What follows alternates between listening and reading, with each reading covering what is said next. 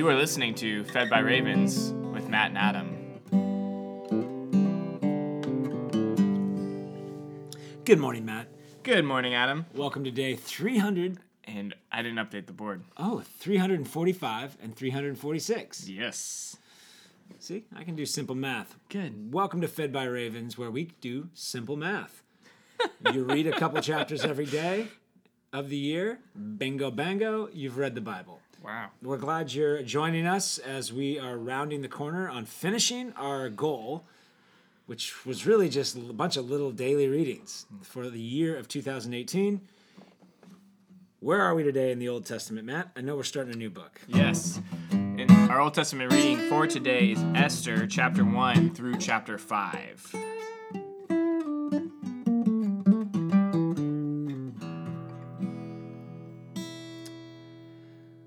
Well, now, Esther.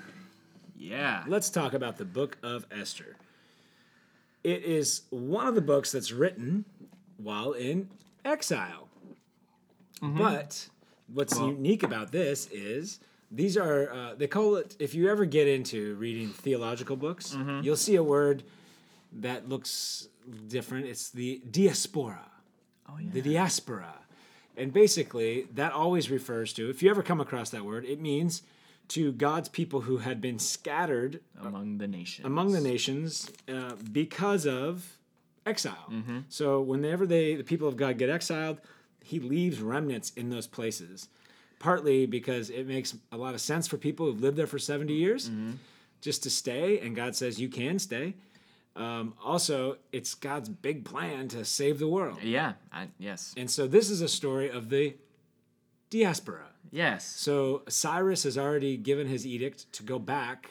Mm-hmm. So because of Daniel, uh, the kings have legalized Judaism. Mm-hmm. That needs to be noted as you approach the book of Esther. Yes. So it's legal, and many Jews have risen to prominence in the actual governing. Yeah.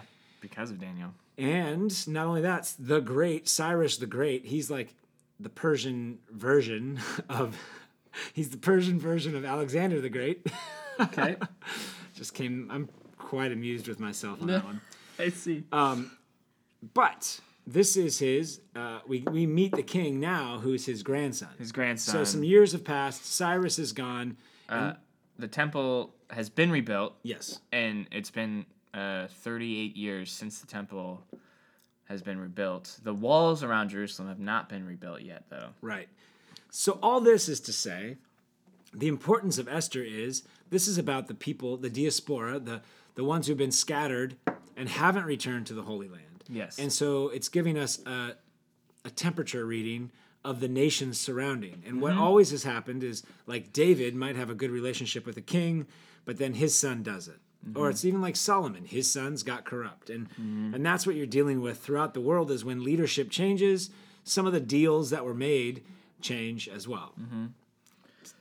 So right now we are being introduced to the new king of Persia, Ahasuerus, or better known as Xerxes. Yes, Xerxes. This is the is this the Xerxes from the great film 200? Uh, yeah, Really? 300. But yes. Oh, 300. I only ever planned for 200 to make it So 300. That's right. Yes, this is the same Xerxes from that film. Um, this is the beginning of his reign. Uh, throughout the reign, he is actually going to be having a his his uh, bad war with Greece, and uh, but that is going to be background for this book. It's not really going to be dealt with. Right. So you just need to know King Ahasuerus Yes. is a big bad dude. Yes, He's he- in the line of Cyrus, and he's very important, which he, you'll gather. And he has at this point the largest kingdom that anyone has ever uh, set up. chapter one says straight up he reigned from India to Ethiopia over 127 provinces. So this is the biggest kingdom recorded. Yes. Cool. Yeah. So chapter one, we get into it. We get the location, we get the time, we get the king. He's in the capital of Susa, where uh, perhaps he'd come and vacation, and he decides to throw a 180 day feast. A feast for half the year. It's basically, I think this is like his coronation year. Okay. So I think this is one of the reasons why. Also, according to history, Persian kings love to throw giant feasts, anyways. So the whole place is partying. The women are having a feast and a mm-hmm. partying too, and separately, it Yeah. sounds like. Queen Vashti. And, and Xerxes says, "Bring over Wait, Vashti." well, and then another. this was a feast. but another big deal is Yeah. at the end of the 180 days, he had a seven week or a seven day feast for all the commoners. That's right. So like they were allowed into the palace.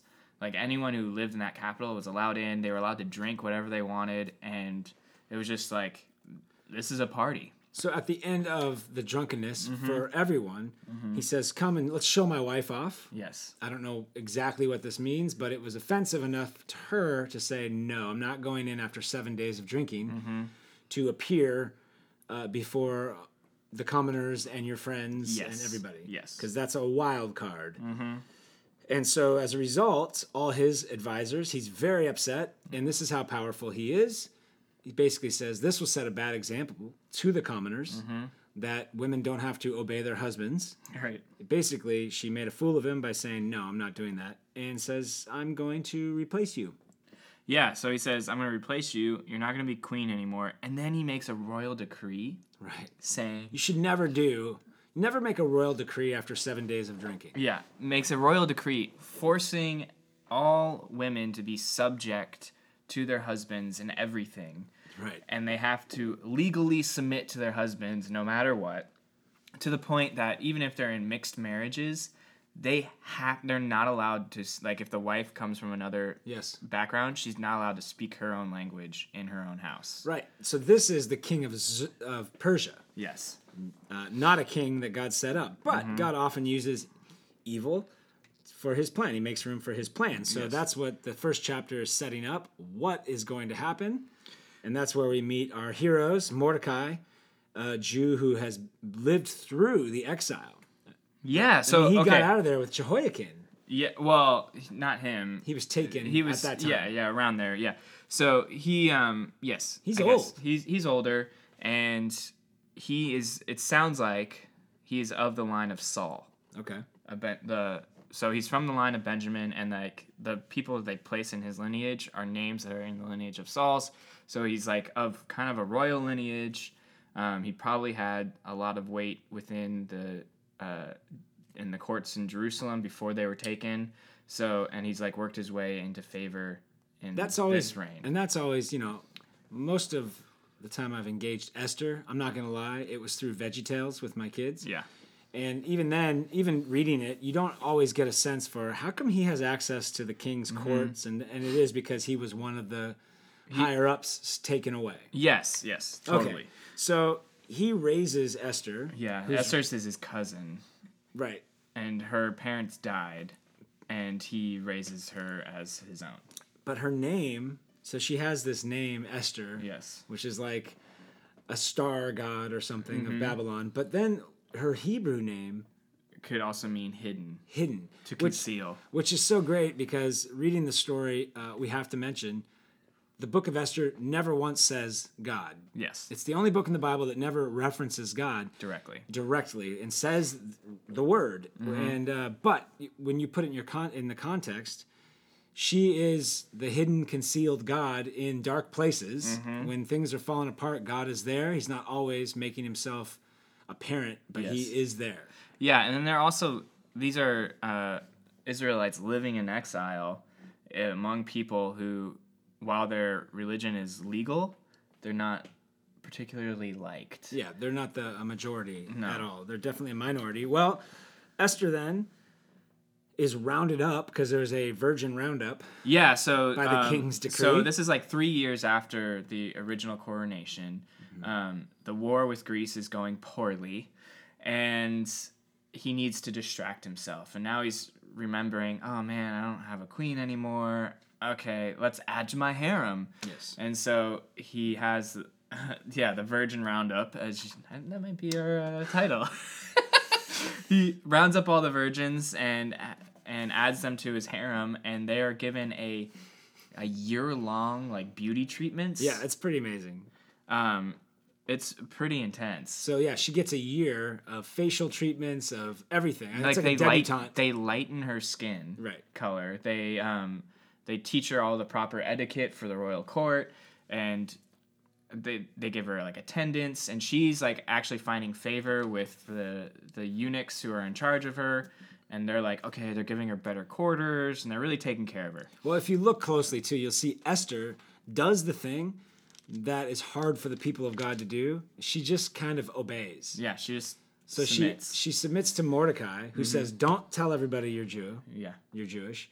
Do not do that." And then she submits to like whatever the attendants say, the king likes. She just does. so just that's just it. noted. She's like, "All right, And then, but this is also putting her at like a moral um, dilemma. Put, Yes. She's putting her into moral dilemmas because she is going to be compromising to hide the fact that she's a Jew. She's going to probably be, breaking um, a lot of the uh, Right. like Levitical tenets and stuff she's like that. she's going against her people. She's going against, but she's under the guidance of you must do it this way." Yeah. and and we'll see that as we go. So, l- long story longer. Um, the King Caesar, she's obviously a beauty. Yes. Like people notice her, and so she makes it through all the different. It's basically like the world's first bachelorette, yeah. Yeah. um, and so he's choosing from a harem of, Mm-hmm. of girls, and he chooses her. Yeah, so the, like the way it would go is that he would call a girl in each night, and and then once they spent the night with him, they would then move to a new quarters, and because now they were his and officially his, and they would have different. But then usually you didn't once you moved to that section, you never, the king never saw you again. Right.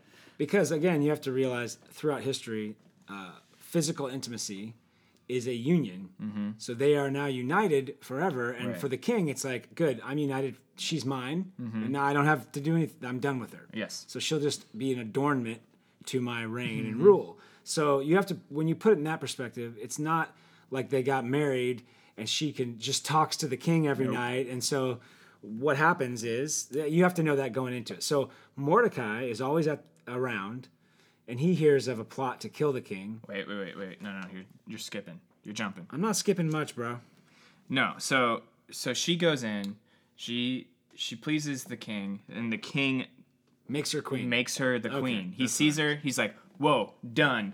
Uh, you're gonna be the you're the next queen." He gives her uh, the coronation, and now she's set up as the queen. Right. Now we jump back to Mordecai. Mordecai has this scene where he overhears some disgruntled servants, eunuchs, and The the guys who guard the king's door while he sleeps. yeah, they're upset with the king and they're planning a, uh, a coup. Yes. And Mordecai tells it's recorded. Then Mm-hmm. the king is like, "Thank you." He records it in his chronicles Mm-hmm. of the king that Mordecai saved his life. Yes. That's and then we just kind of leave that and get back to the story because Right. we know it'll come back to, into play. Now we get introduced to a very interesting character. It's very abrupt, but this is like several years later. I had five years later after Yeah. she's queen, so she's Yes. been queen for five years. Yes. Okay. So now we get introduced to Haman the Agagite. Agagite. Yes. Now, Haman the Agagite uh, is most likely a reference to King Agag, who was an, a king of the Amalekites, who was during the time of Saul. And and there's this whole thing of there's enmity between the Amalekites and God's people forever. And uh, they're even from Esau, which there's enmity between Esau and Jacob.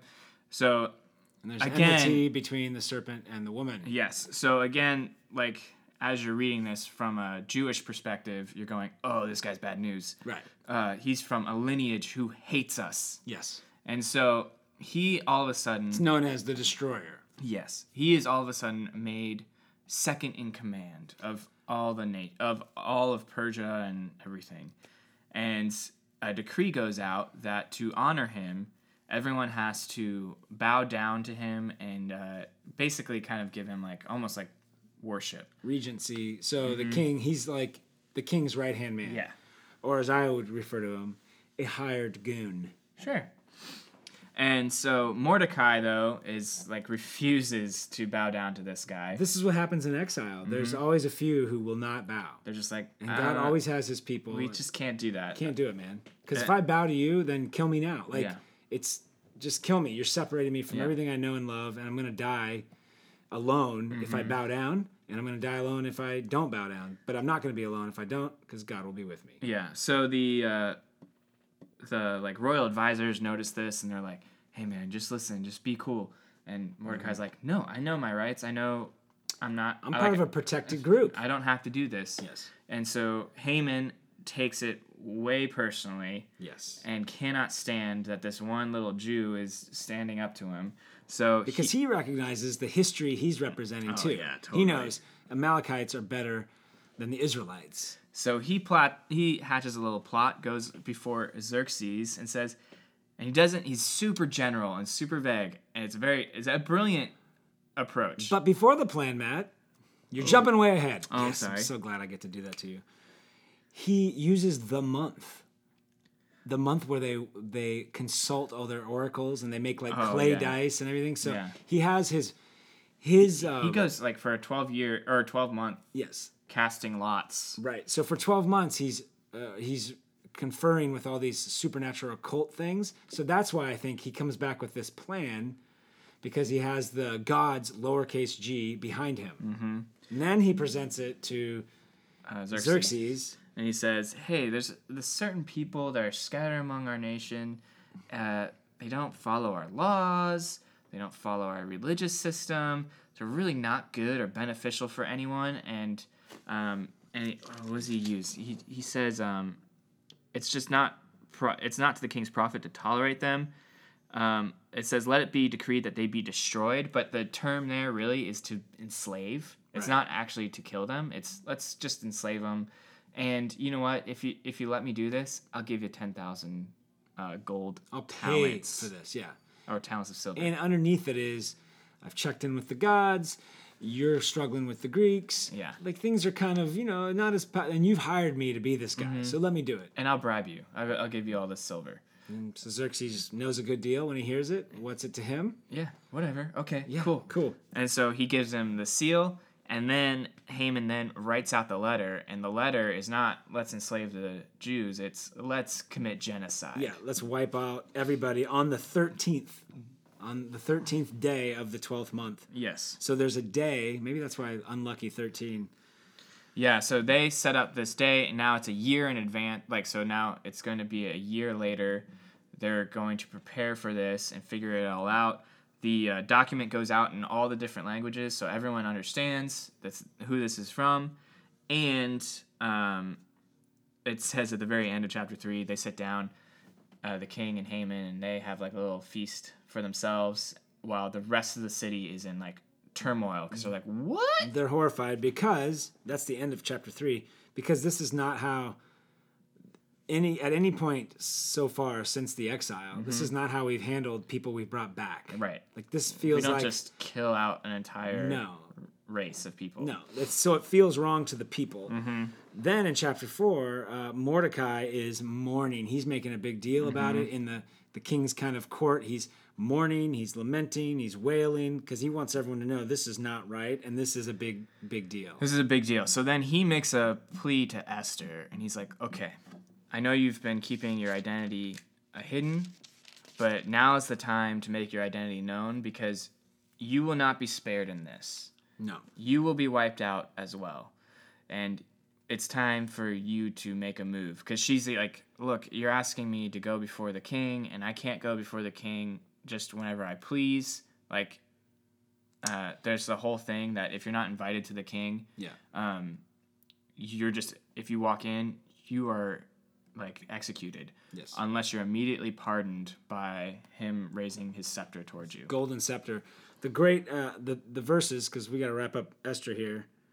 The verse though to remember is chapter four, verse 14 and he says uh, Mordecai says, "For if you keep silent at this time, relief and deliverance will rise for the Jews from another place." Right. Which is so cool. Like he understands God has his people in places. He's hidden, but he's here. But you and your father's house will perish. And who knows whether you have not come to the kingdom for such a time as this. Yeah. So he's recognizing God's providence in this. He's recognizing like, I know if you don't save us, someone else will. So it's not all up to you. It's up to God. but you will probably be destroyed. And he says your father's house will be destroyed because she's the sole heir here. Right. And so he's not like making, He's not joking around. he's not joking around. And so she is like, okay, if I do this, I will do it. But I need you to gather all our people and I need you guys to fast for three days. Right. Do not Esther eat or drink. She's like, go out and fast. Fast. But then the other famous verse is in that same section where she says, Go out and fast. I'm a young woman and will fast as you do. Yes. Then I will go to the king, though it is against the law. And if I perish, I perish. Yep. So, like, the whole approach to life in exile is who knows? Maybe God's going to use you. Yep. Regardless, He's going to raise us up. I don't know where or how, He will. And if He can use you, great. Who knows? And then the idea is if I perish, I perish. If mm-hmm. I'm going to die at the, their hands or I'm going to die from just the sin of the world, old, Right. old age. But I'm making myself available to the Lord. And the way we do that is to fast and to pray. And fasting is a recognition it is not in my strength, it is outside of my strength. Dear God, Right. help. So she goes before the king without being invited. The king sees her and he raises his He royals. immediately does. He like says, Scepter. "Hey girl, what's up? What's Come on up?" in. Oh, here's the scepter." And then he's like, "Whatever you want, ask. I'll give you She's up to so smart, though. half half my kingdom. Yeah. ask." And he's like, and she's like, "Oh, I just want you and uh, your right hand man to come have a little feast with me tonight, Yeah. little personal banquet." And he's like, "Okay." And they have the little feast, and he's like, "What do you really want? Ask. I'll give it to you." And she's like, "Okay." Well, I'll, I'll, do- well, let's do another little banquet. This is nice. Let's do another banquet, you and Haman, tomorrow night. And then tomorrow night, I will give you, I'll tell you what I really want. He's like, "Great." And then you have Haman who's like telling people, "Things are going great for me. Yeah. Even the queen has invited me in for just a feast with the king. Yeah. I'm but what happens with, you know, when you're rich and things are going well, you always have drama. And the little thorn for Haman is this pesky little Jew Mm-hmm. still is not giving me my honor. And so that's stealing his joy and his happiness, right? So It's he, so like, funny. after the feast, walks out past the gate, and who's there is Mordecai, who has a death sentence, basically, and he's still refusing to bow down to Haman as he walks by. so funny. And so he's, like, complaining to his family, and his family's like, just kill the guy. Do something about it. Okay, I'm gonna build a gallows and we're gonna hang Mordecai. Yeah, and so their gallows was a giant pole that you would push people onto, and they would impale them, and they would hang and starve on it, and, as the crows ate their body. Wow. Yeah, That's where we end with Esther. But the good thing is God is he's not seen and he's not spoken of, but he's definitely there. Mm. Cling to that in your own stories this week. Moving to our New Testament, Our New Testament reading for today is Revelation chapter 2, verse 18 through chapter 3. So, Revelation, again, we're in the apocalyptic literature. If you want to hear all the intro stuff to Revelation, it was last episode. Last episode. Because So- we need to just get into it. So, what we're getting into, we'd already talked to, the angel has already um, addressed the first, what, three churches? yeah, this is Jesus addressing the churches. So. Jesus is addressing each church in this vision to John. Mm-hmm. And remember, there's seven churches, there's seven stars, seven lampstands, which are the churches, and each has an angel. Mm-hmm. And he has a message of really repent, of repentance and forgiveness and mm-hmm. gospel Yeah, to totally. each church. And each church represents pretty much the churches of the earth. yes. Um, While also representing real churches yes. in the actual area. So we start off with the church of Thyatira. Thyatira, Matt. Thyatira. Come on. Thyatira. You didn't go to enough conferences about the end times. Thyatira. Thyatira, so their local detail, here's how I'll break it down. Mm-hmm. Their local detail is the so called uh, prophetess Jezebel is there. Yes. Some there have known the depths of Satan. Yes. So in this in this town, they uh, you used to serve and used to love, but now you've tolerated these kind of satanic false prophecies. It's yeah, mixed in. Where they're basically coming into the church and they're mixing the uh, pagan idolatry of their culture with the uh, the Christian church, and so he's kind of like, um, Yeah, you guys need to turn away from her and repent. Right. So the Son of God, he there's always an image of Christ to these churches. So the Son of God, Christ, enters in with eyes like fire and feet like brass, and he searches the thoughts and hearts. So mm-hmm. there's Christ inserted there. And again, the good is love, faith, service, endurance, praying that your last works are more than your first works, but the bad is you're tolerating sexual immorality and idolatrous behavior. The call to repent is repent of idolatry with Jezebel, mm-hmm. and then what comes from her, like the uh, basically it'd be like the children of Jezebel would be false prophecies and things like that. And you must hold fast. But then this is the gospel. Yes. He says, I do not lay any other burdens on you. right. He's like, hold fast to what I've taught you. Yes. Like, keep my works, and I will give you authority over the nations. Each church has a promise to the one who conquers. So if you hold on to the faith, I'll give you authority over the nations with an iron scepter. And then this one's also cool. He says, I will give you the morning star. I know. And the morning star in uh, the Old Testament is always a reference to the Messiah. And so he's like, I will give you me. You will gain me. If you hang on, you will gain me. So here's the good. Then he goes to Sardis, and the Yes. good there is a few have not polluted their garments, are worthy to be dressed in white. So Mm-hmm. that's even a throwback to like Jude, or a throwback to Zechariah and Yes. the high priest Joshua. Some of you have been pure. The bad is I know your works. You have a reputation of being alive, but you're dead. Yeah, That's bad. that's bad. But the and the local detail in Sardis is, again, it's the same thing. You have a reputation for being alive, but inside you're dead. Uh, there's a call to. Oh, how does Christ show up there? He has seven spirits of God and the seven stars. Yes. And then the call is to repent, keep what you received, watch lest I return as a thief. Mm-hmm. And then the promise to them, because that's like the law, like you guys are slipping, but the promise is you will be dressed in white. I will Yes. not remove your name from the book of life, and I will confess your name before my Father and his angels. So though you are dead, if you hang on to me, your names will be written in the book of life. Perfect. Philadelphia, the good there is I've placed before you an open door, and you've kept my word and not denied my name. The bad is, uh, There's uh, actually this one. It's just outside persecution. yeah, So there's Jewish persecution, and he's like, I will humble them before you. You really are my you are my chosen people. The my nation has gone out beyond just the borders of Judea. And that's where, behold, I am at the door and I knock, and I Yeah. want to come in and eat with you. It's so funny, right? Like, it's funny in the sense of we always think of God's knocking at your door, let him in, which is true enough because I think they are the the call for them is to be uh, be evangelist in a place of persecution. But it's that I might come in and eat with you, like Which- sh- which is- the Lord's Supper or the Yeah. a small meal before the major feast. But then it's also a big deal considering that this is a Gentile church, and Jesus, who is of Jewish descent, would eat with Gentiles. Perfect. Behold, I knock the door and I want to eat with you.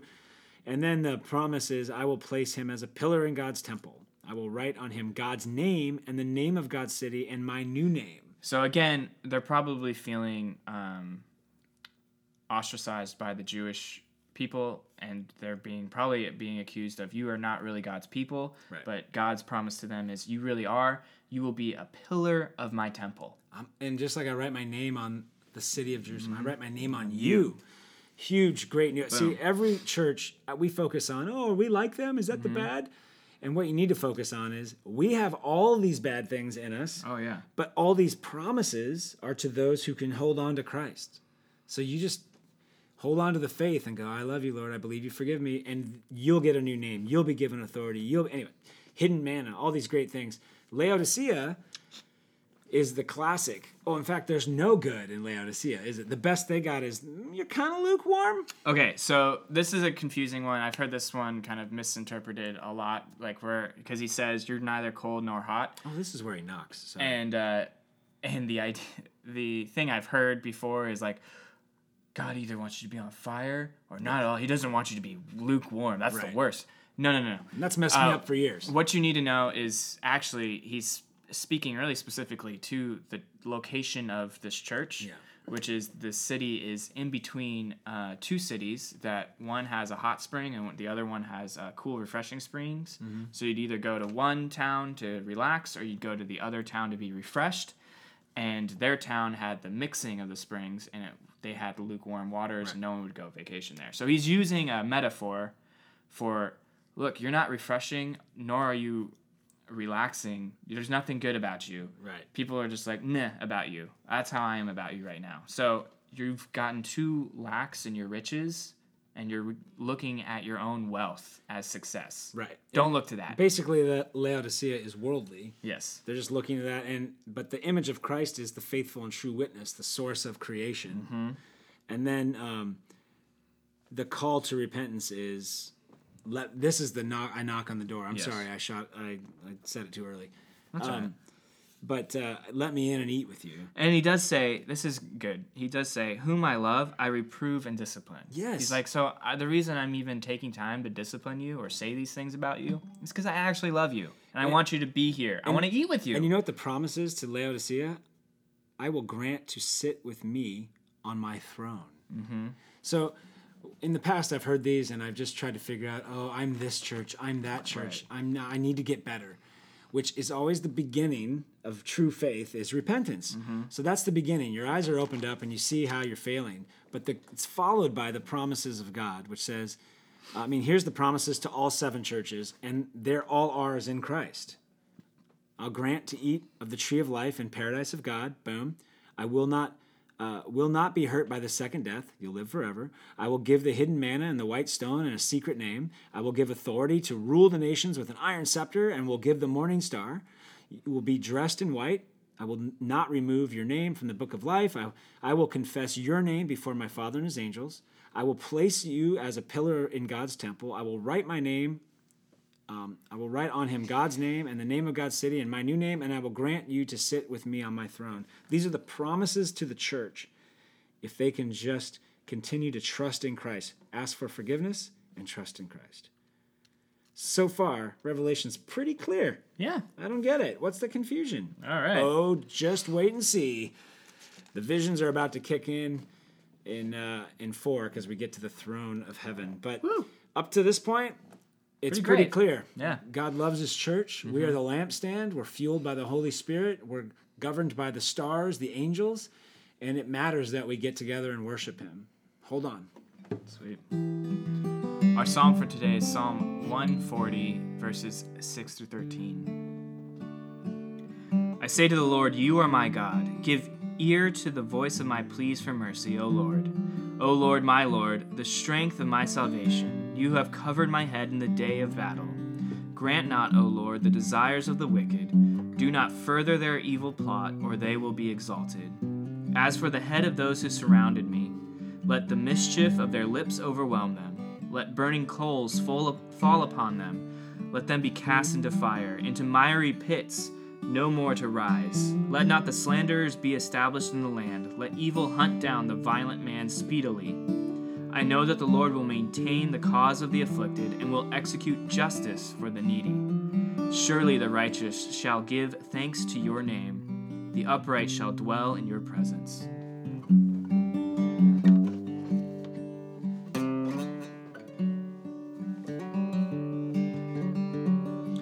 Boom! You've just been fed by ravens. Go in peace and serve the Lord. We'll talk to you next time.